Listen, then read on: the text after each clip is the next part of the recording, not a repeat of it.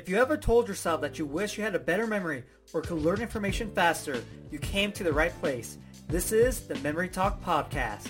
What's going on? Johnny here. On this episode, I want to talk about why you want to skip specific names and words at memory competitions. So let's say you're memorizing names and faces.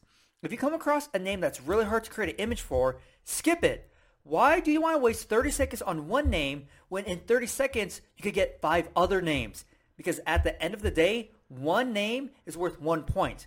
Just because one name is harder to spell doesn't mean you get extra points.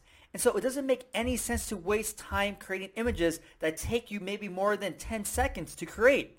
And so you really need to know what kind of names give you trouble because if you see it, skip it. For me, baby faces are the worst because they all look so similar. And so if I have baby faces, I kind of skip them because I get confused on which name belongs to which baby. So you really need to know what works for you and what you really struggle with. Now, it also applies to something like historical dates because those events can be really long and complicated. And if you can't really find an image to represent that event, skip it. It's okay to skip information. You don't have to memorize every single thing. Now, if you're trying to break a record, it's probably easier to try to memorize it than to skip it because the time trying trying to decide, right?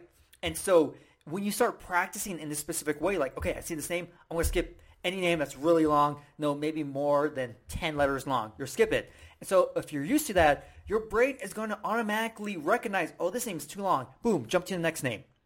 And so that's something you kind of really do have to train in because there are just some things out there that might not be your strong point and you just have to skip it. Now, take something like Memory League words. So in this event, what happens is you get points for how many words you recall. So it doesn't matter if you miss every other word. It's just the total number of words. So it's the same concept. If there's a word that's really giving you trouble, skip it. It's not worth wasting 10 seconds on a word when you get two other words in that same time. And so it's all about knowing your strengths, knowing your weaknesses, and knowing when you should be skipping information. When it comes to memory competition, all that matters. So when you're trading now, pay attention to what kind of information you should skip in order to get the best score possible. If you want to learn more memory techniques, get your free memory program. A link is going to be in the episode description and the podcast description.